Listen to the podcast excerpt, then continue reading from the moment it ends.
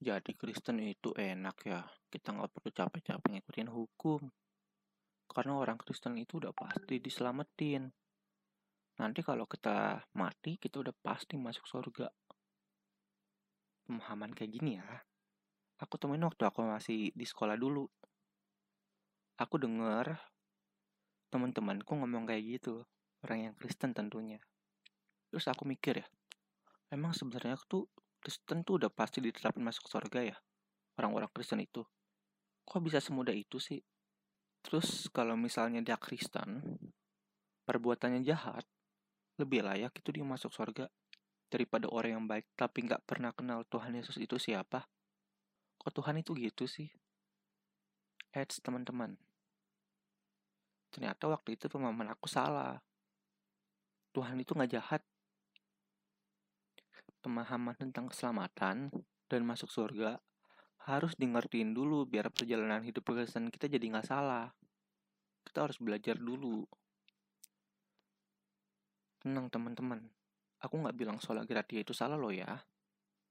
Prinsip sola gratia hanya oleh anugerah itu nggak salah. Tapi kita harus tahu isi dari anugerahnya, apa maksud dari anugerahnya itu.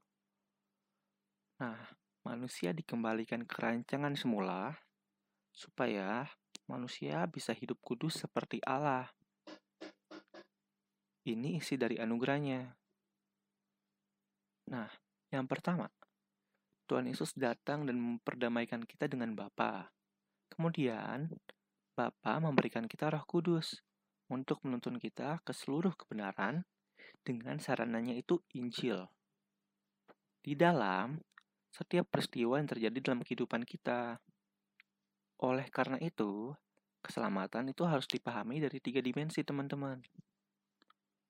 Yang pertama itu dari dimensi masa lalu, karya keselamatan ini yang udah dikerjain sama Tuhan Yesus 2000 tahun lalu. Dan tentunya ini udah selesai. Tuhan Yesus sudah mati dan bangkit untuk semua umat manusia. Namun banyak orang Kristen berhenti di sini. Mereka merasa selamat oleh korban Tuhan Yesus.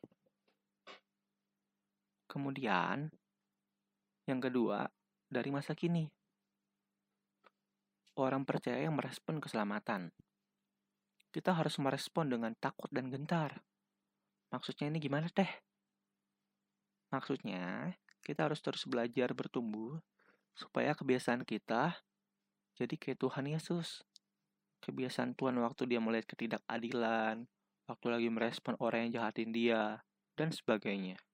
Kalau kita nggak merespon nih keselamatan ini, kita nggak beriman secara benar. Kemudian, dari dimensi masa nanti.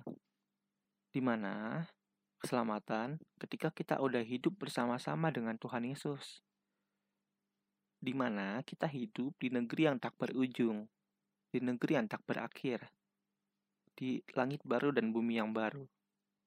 Setelah ini semua selesai, barulah proyek keselamatan Allah itu selesai. Kalau di cerita-cerita, kita sering dengar kalimat ini dan mereka pun hidup bahagia selamanya. Tentunya hidup bahagia selama-lamanya itu hanya ada di surga. Dan di situ baru kita bisa ngomong kayak begitu.